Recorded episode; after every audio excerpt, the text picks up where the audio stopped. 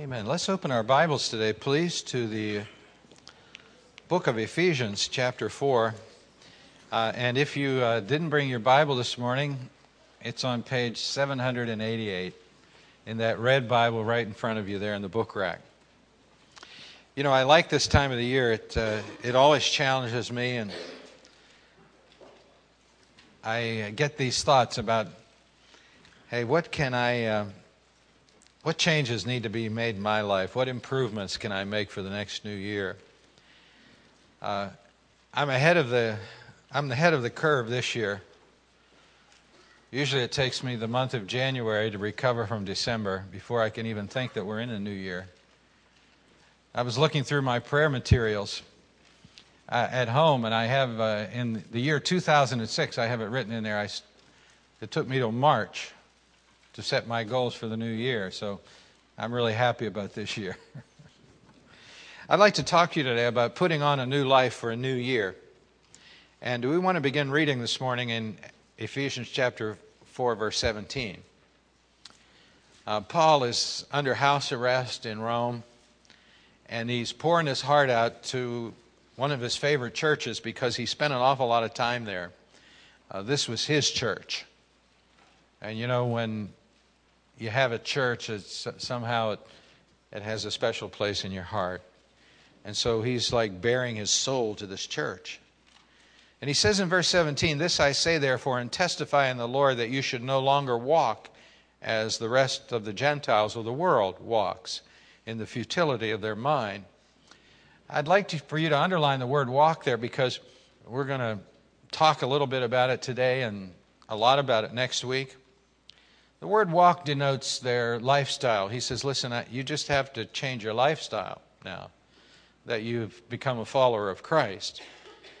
And uh, in verse 18, it says, having their understanding darkened, being alienated from the life of God because of the ignorance that is in them, because of the blindness or the hardness of their heart. Those two verses fit together perfectly because, uh, you know, our heart responds from our mind. Our feelings are a result of how we think. And he said, listen, the world's not thinking on the right on the right path, and so therefore their heart is becoming hardened. He says, listen, I don't want you to walk like that. Verse 19. Who being past feeling have given themselves over to lewdness, to work all uncleanness and greediness. And I've underlined those two words in my Bible because uh, this is the final analysis here of verse number 17 and verse number 18. If you don't think right and your heart becomes hardened, what happens? Well, you become a person that gravitates toward uncleanness and greediness because the world then starts to revolve around you and not the right priorities that God has set for us. In verse 20, he says, But you have not so learned Christ if indeed you have heard him and have been taught by him as the truth is in Jesus. That you put off, and I'd like for you to underline the word put off there because that's important. Uh, he says, Now listen, as a believer, you have to get rid of some things. Take it off, just like you're taking your jacket off when you get to come home. Take it off. Put off concerning the former conduct, lifestyle, the old man. You know, I've heard people around the church refer to their life before Christ as uh, that's, that's my former life. I've heard him refer to their former life, BC, before Christ. He says, Listen, you got to put off the former life, uh, which grows corrupt according to the deceitful lust, and be renewed in the spirit of your mind, that you may put on. Now, Paul says, Listen, take it off, put it on. And here we get the topic of our message today, verse 20. Put on the new man which was created according to God. God says here through Paul, I have a new man for you to put on. Just, just visualize taking that jacket and putting it on. It's a new person. God wants to dress us up as a new individual, which was created according to God in true righteousness and holiness. Now, this is so interesting to me right here. Righteousness and holiness are synonyms.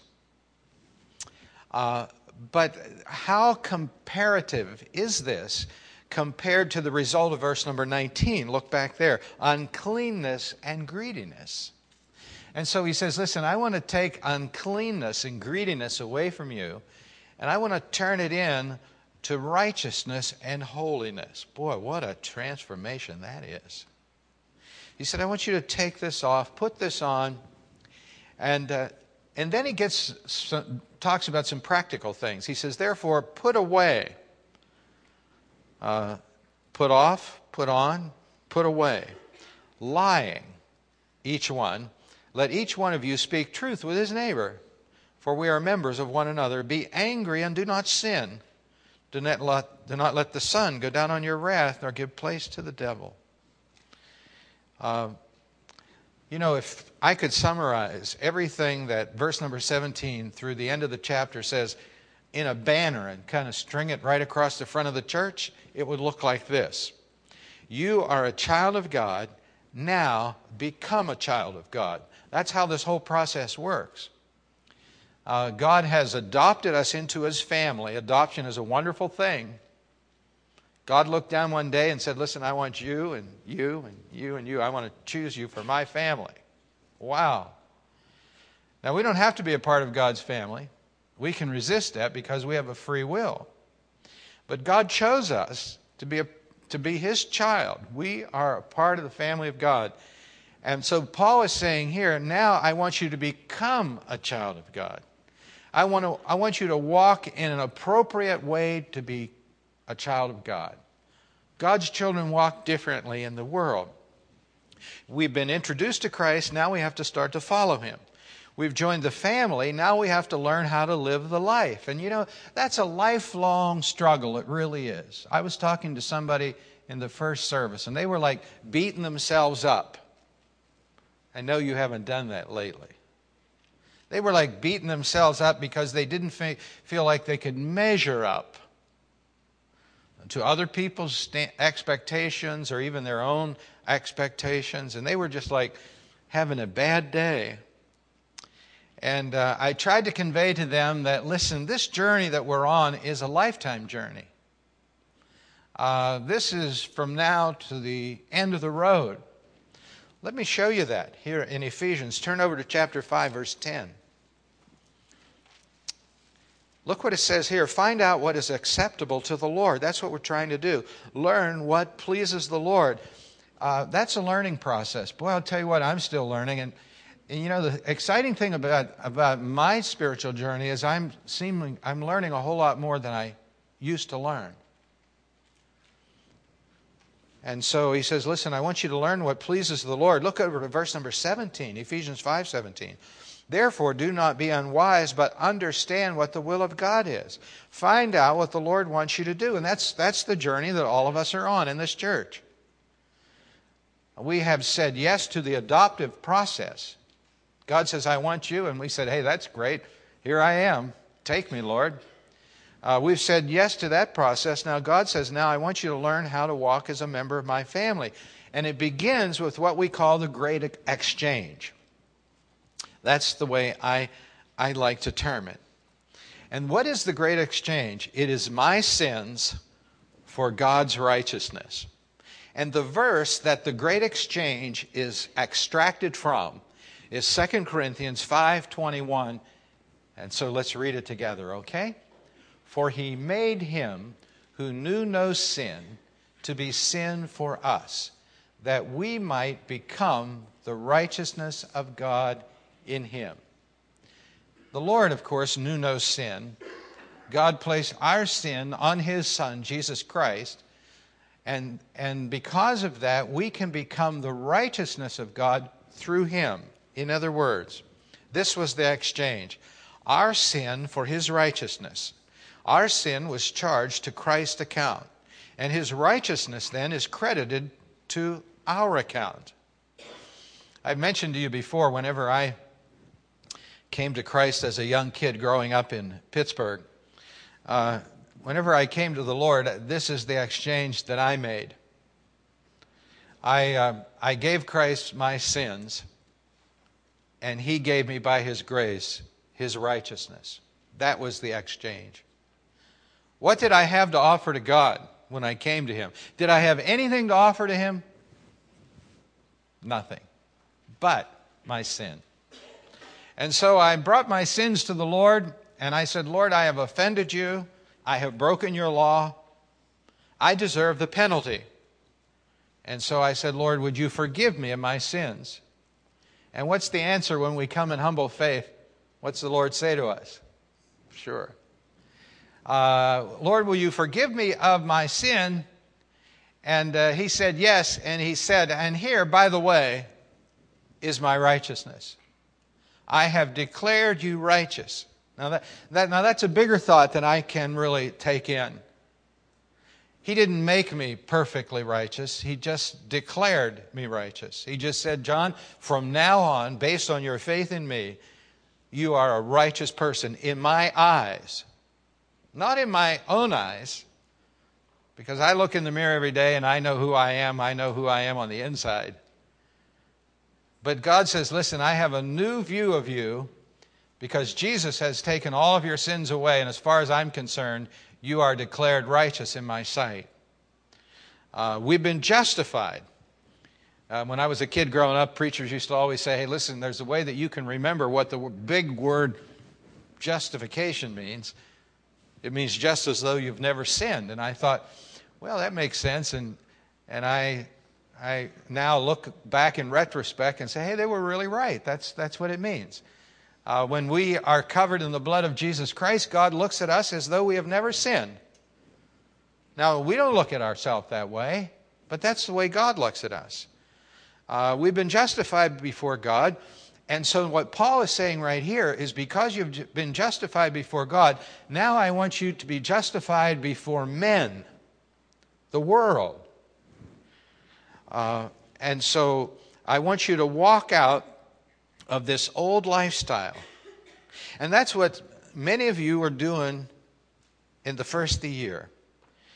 Uh, you're deciding right now some of these things that you're going to walk away from in your life. And listen, as long as you are a believer in the Lord, there are things in your life that God leads you to walk away from. And so you're wrestling with that right now. What am I going to walk away from in this new year? Uh, what am I going to turn away from? And so we use the word for, for alliteration's sake, verse 22, put off concerning the former lifestyle. What are you going to walk away from? Uh, what are the things that are going to drop out of your life this year? What are the things you're going to like take off and put down and walk away from? Uh, that's what God, I think, has for all of us. Uh, verse number 19, way up there in Ephesians 4, says that these people were past feeling. Uh, you know, even in the body of Christ, the church, we can, we can come and be a part of the environment, but the environment won't change you, it'll only convict you. We can come and be a part of the church environment and feel bad most of the time because of that. God doesn't want that. He wants us to feel bad and to be challenged and then to change. And as we change, that's, that's when happiness really comes to us. That's when joy really comes into our life. Uh, and so let's view life, the beginning of this year, as putting off the former lifestyle, and every single one of us in this room have something that we would I'm sure God wants us to lay down, take off for this year. year. But, uh, but then we have this other thing. Verse 24 put on the new man. And it's interesting in verse number 24, it says, The new man is created according to God. God doesn't want us to turn over a new leaf. God doesn't want us to turn our life around because that's all short lived. He wants us to be a part of His creation. Uh, he wants us to be a part of His new creation. He wants to make us completely over again, a new makeover for the new year. And here's the great verse, and I, I hope you'll memorize it one of these days 2 Corinthians 5 17. Let's read this together. Therefore, if anyone is in Christ, he is a new creation. Old things are passed away, behold, all things have become new. Now, this doesn't mean that old things pass away like that and everything becomes new like that, because we've just shown you that Christianity is a learning process. But what God does give us immediately is the aptitude to change. He gives us the aptitude to change by giving us a new mind. And remember, wasn't that the problem with the world up here in verse number 17? These people were walking in the futility of their mind. They couldn't think right. Now, what, what, whenever we are saved, God plants in our head a new mind. And what mind is that? Let's look at it. Philippians 2 5. Let's read it. Let this mind be in you, which was also in Christ Jesus. I submit to you today that the day that you open your heart to Christ, that God gives you a new mind. And you're going to see life differently from that single day on. You're going to think differently. And many of you have been drastically changed in your thinking immediately. He gives us this tremendous opportunity to see life through God's perspective. Uh, I, I hear people all the time saying, Listen, man, I just think so much differently now than I used to think. Of course, we're on a different wavelength. He has created us anew, He has given us the mind of Christ. Wow, isn't that a tremendous thought? Let this mind be in you, which was also in Christ Jesus. What that means is, I want you to have the attitude of Christ, I want you to think like Christ. Uh, and so we're His creation. He gives us this mind, and, and He also gives us a new heart. I was reading uh, yesterday in the book of Ezekiel. Man, I'll tell you what, all of this fighting in the Middle East uh, whenever you read the book of Ezekiel, it looks like you're living there. It looks like it's, it's being fulfilled right in front of our eyes. Every time the Middle East blows up, uh, you know, I want to go to those prophecies in Ezekiel, the valley of dry bones, all of those things. But in Ezekiel, there was this ancient prophecy, and uh, I think we have that, don't we? Let's read it. I will give you a new heart and put a new spirit within you. I will take the heart of stone out of your flesh and give you a heart of flesh. Now, this is an ancient prophecy, but it's fulfilled in the church today. I will give you a new heart. Remember, what was their problem up here in verse number 18? They had a hard heart, it was a heart of stone. And so now, God says, Listen, I'm going to give you a new heart, and it's a soft heart, it's a pliable heart. And so when we accept Jesus as our Savior, He takes the hard heartedness out of us and puts in our heart this soft heart. And you know, some of us are really soft. And you know, that, ena- that enables us to feel so much more the pain of life. And I, sometimes it bothers us, doesn't it? we have compassion fatigue. You know, a hard hearted person just kind of goes along their way and nothing affects them. But a soft hearted person, all sorts of things affect them. If somebody is abusing some person or somebody's taking advantage of some person, it hurts a soft hearted person. It just tears you up. God's given you that heart. And so, uh, and so he says, Listen, I want you to put on this new lifestyle. I want you to use your new mind. Uh, I want you to use your new heart. And, and don't just let it be a thing that bothers you all the time for the ills of the world. Uh, let it be a prompter for you to be, to be engaged in healing some of the hurts of the world. Uh, now, our faith is personal but here in Ephesians, God says it's not private. Now, verse number 22 says put off, verse 24 says put on. Look at verse 25. Therefore, put away. He says, now I'm going to get practical with you. I want you to put away, look at it.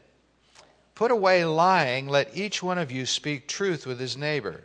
One of the greatest temptations that you and I face is to bend the truth. It really is. Because we live in a world that is very untruthful. And if we decide to live by the, on the basis of truth, we're on a different playing field than they are. Some of you guys are looking at me, you understand what I'm talking about. Uh, they're, they're over there building their company, bending all the rules, and you're trying to compete with them, and you're trying to do your best to go straight. And you have different playing fields. Well, here the Bible says listen, put away lying, be truthful. Let each one speak truth with his neighbor. You know, years ago you used to hear the statement a person is only as good as their what? As their word, right? You don't hear that much anymore. Relationships need to be built on trust and honesty. Uh, I was uh, studying for this message and I was looking through uh, a commentary, and it had some ancient statements that uh, people said back during this time about lying. And here are a few. A lie is better than a hurtful truth. That's what they believe. Uh, good is better than truth. When telling a lie will be profitable, let it be told. Well, you know, we certainly can't be surprised at their culture. Uh, because I'll tell you what, if you go out into our world, it's one in place out there. And so the Lord says here, I want you to be a truth teller. And you know what that means? That means you're going to take more hits. That means you're going to probably lose more money. Or it could mean that you may gain more money. Maybe the Lord will bless you because you're truthful. But whatever it means, uh, we have to do, don't we, what the Lord tells us to do. Um, and so he says, Listen, I want you to, to be people of honesty. And you know, let's go back to the soft hearted thing because whenever you're not a person of honesty, doesn't it really bother you? You know, if you just kind of tweak it a little bit, it's really not that bad. It's like it hurts a lot, doesn't it? You say, Oh, why did I do that? Why, why didn't I just completely stand up for the truth? Um, Look at the next thing, verse 26. Be angry and do not sin. Do not let the sun go down on your anger, nor give place to the devil. Uh, what does this mean? Put away anger with sinfulness. You know, there is such a thing as righteous anger. Whenever you're mad, you always claim that, right? Uh, but anger is a natural response. Uh, actually, these first two words here are a command, really. Be angry. Sometimes it's appropriate to just get mad and angry. Uh, that's righteous anger. Uh, so many of the decisions, positive decisions that I've made in my life, were a result is I just got mad enough to make a decision. I said, listen, that's not going to happen anymore. I'm mad. I'm angry. And so I'm going to make something positive out of it. I think the average person, if you ask the average person out there, is it, is it a sin to be angry? They'd probably say, oh, yeah, the Bible teaches against that. Well, that's not the whole teaching of the Bible. Part of the teaching of the Bible is to, to be angry. And there's uh, plenty of uh, reason to believe that. Uh, when you look at, at God in the Old Testament, he was mad most of the time. For instance, in Ezekiel 36 5, it says, My jealous anger is on fire against the nations. That sounds to me like he's mad. Uh, look over to uh, Ephesians 5 6. Let no one deceive you with empty words, for because of these things the wrath of God comes upon the children of disobedience. God is angry. Exodus 4:14 says, "So the anger of the Lord was kindled against Moses. Moses felt the anger of God." But what what Paul is telling us here is this, yeah, you can be angry, but don't let it become unrighteous. And then he tells gives a little clue on how to do that. Don't let the sun go down on your what? Your wrath. Uh, and why did he say that? Uh, because he wants you to get a good night's sleep. That's why. It's hard to sleep when you're mad, isn't it? And I'm not going to ask you how many times you've laid awake all night just mad, just angry, just boiling. Uh, we all need our sleep, but more than that. Uh, in the Bible, the ancient Jewish people prayed three times a day. Uh, Psalm 55 17 says this Evening, morning, and at noon will I pray and cry aloud, and the Lord will hear my voice. And so I think it's a good thing to pray at night before we go to it calms your spirit. It really does. And so what he's saying is listen, if you're angry, I want you to try to get this out of your system before you talk to me. Now, there is this verse in the New Testament that is really interesting. Look at it. 1 Timothy 2 8. Let's read this, all right? I desire, therefore, that the men pray everywhere, lifting up holy hands without wrath and doubting, anger and controversy. God says, when you pray, and back in ancient times, many people prayed like that, and you can't do that very long because your hands get heavy very quickly. But what, what that means is this is when it comes time to pray, God says, Do not pray to me with an angry heart. Because you know what anger is? Anger is unforgiveness. You are mad.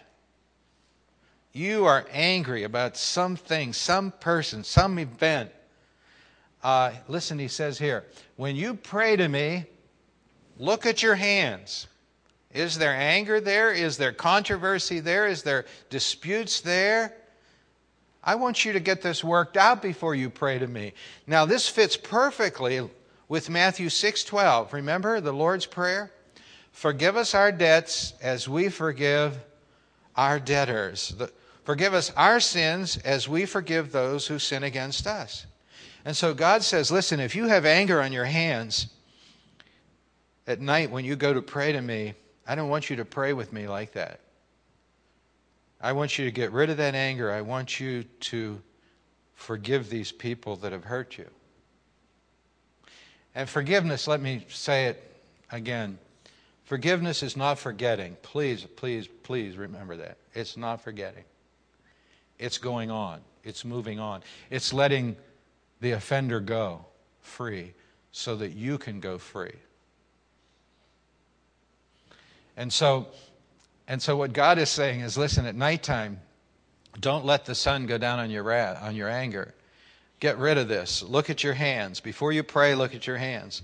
Are you holding on to an unforgiving spirit?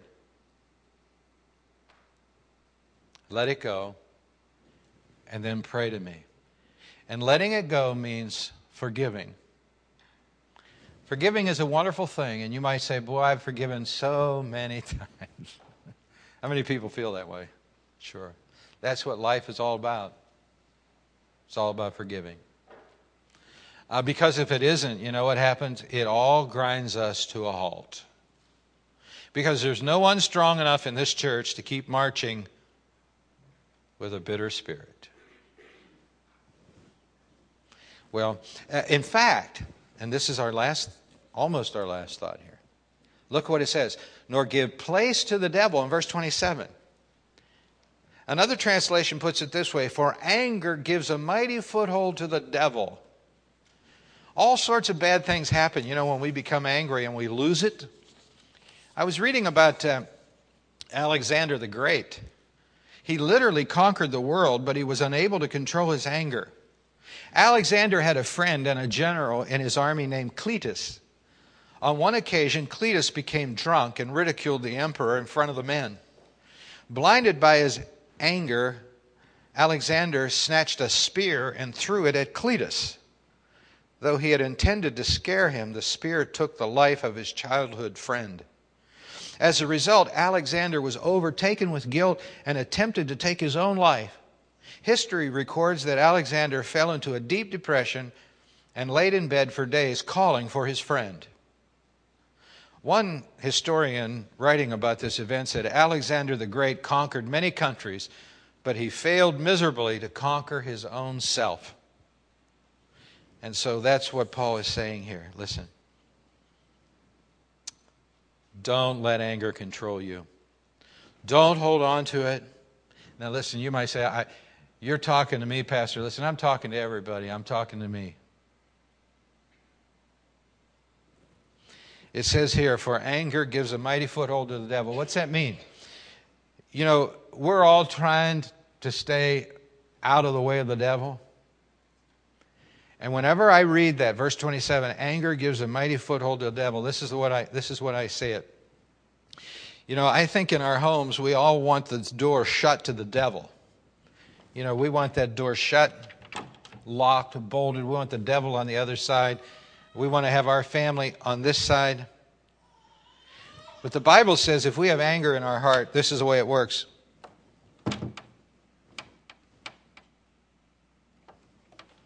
The devil has a foothold. He can come at, at us. And so these are all things that we're learning. You know, I, I know sometimes it's fun to be angry and to push people around, feel big. It's not, it's not fun to God.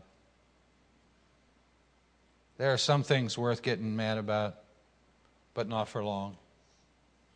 It always leaves that little foothold open. And so you might say, well, how do, you, how do we really deal with this?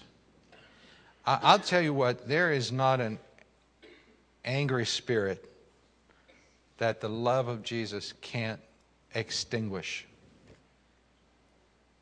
Like pouring water on fire. You know, God is in the miracle business. He really is. And so, my message to you today is this don't be discouraged by this, be encouraged because we're all learning. And let's learn together as we grow together.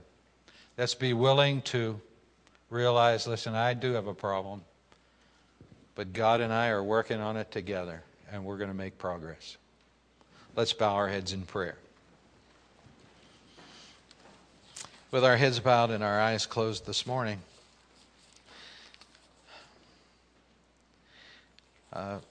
God says, You become a child of God, now become a child of God.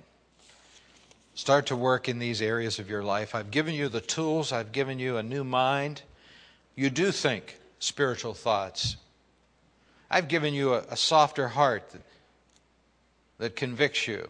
I've given you all these tools that you have. And I, I want you to, to use these things. And so, just for a minute, Let's ask God to take what we have seen here in His Word this morning and apply it to our hearts. Say, Lord, uh, I got your message. This thing about thinking like you think, and this thing about telling the truth. I know it's going to be hard, but I, am going to do it. Uh, this year is going to be different. And let's take these things home and write them down in our prayer journal and begin to pray about them and, and then see some progress because this is the will of God for you. Dear Lord, we thank you for your word and we thank you how it performs surgery on our hearts because we know you would never tell us to do anything that's not good for us to do. We pray that we'll be able to apply these things in the days ahead. In Jesus' name we pray. Amen. Let's stand together as we sing to the Lord.